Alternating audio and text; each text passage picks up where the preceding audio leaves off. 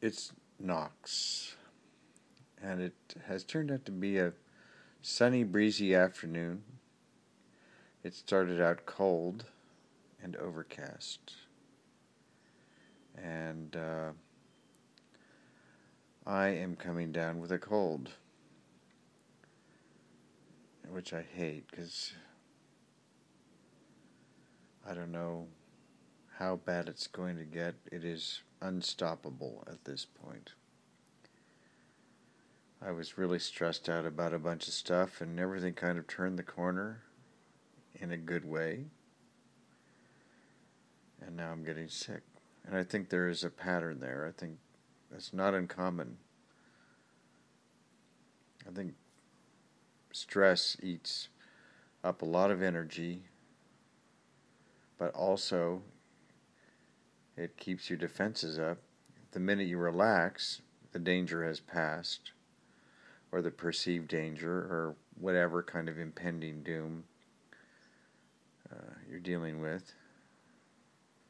You relax, your defenses drop, and boom, you get sick.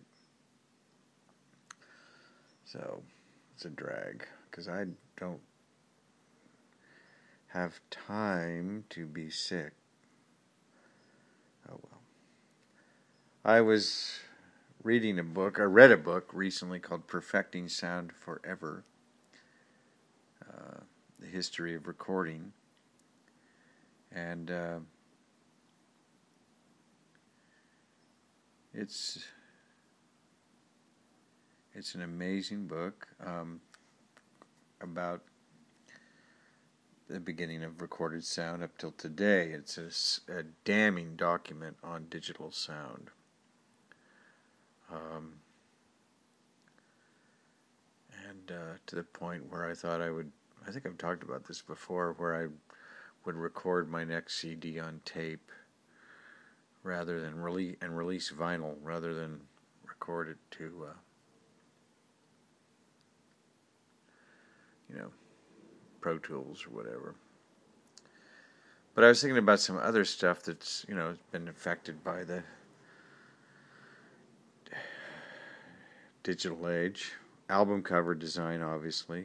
I mean, CDs were bad enough, but now pretty much you have to just uh, you have to uh, design for uh, for you know uh, an iPod, a two by two inch square uh, image.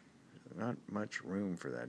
Don't think anybody would ever do Sergeant Pepper's Lonely Hearts Club Band again, or Revolver, or anything like that that had a lot of detail where you had a 12 inch by 12 inch square.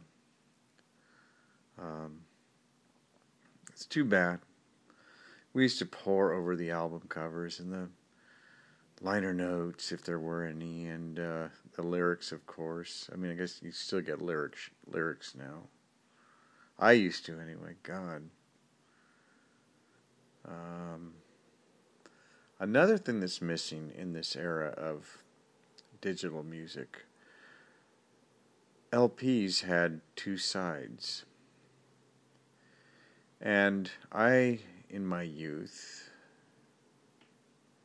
had this theory about the second song of the second side. I mean, there's a. I, I believe there's a whole science. Your opening song, your last song on the first side, your first song of the second side, very important, and the last song of the album, of course. But there was something mystical about the second song of the second side. And I used to sometimes when you when there were still listening booths, I would listen to the second song on the second side, and that would tell me if I would like the album.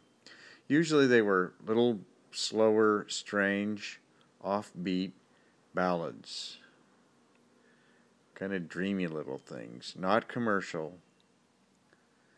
Rather, I mean, romantic, often sad, definitely dreamy and off kilter, and uh, just put in the flow there as you, you know, before the last four or five album uh, songs of the album. Anyway, I'm out of time. This is the second song on the second side. Knox, over and out.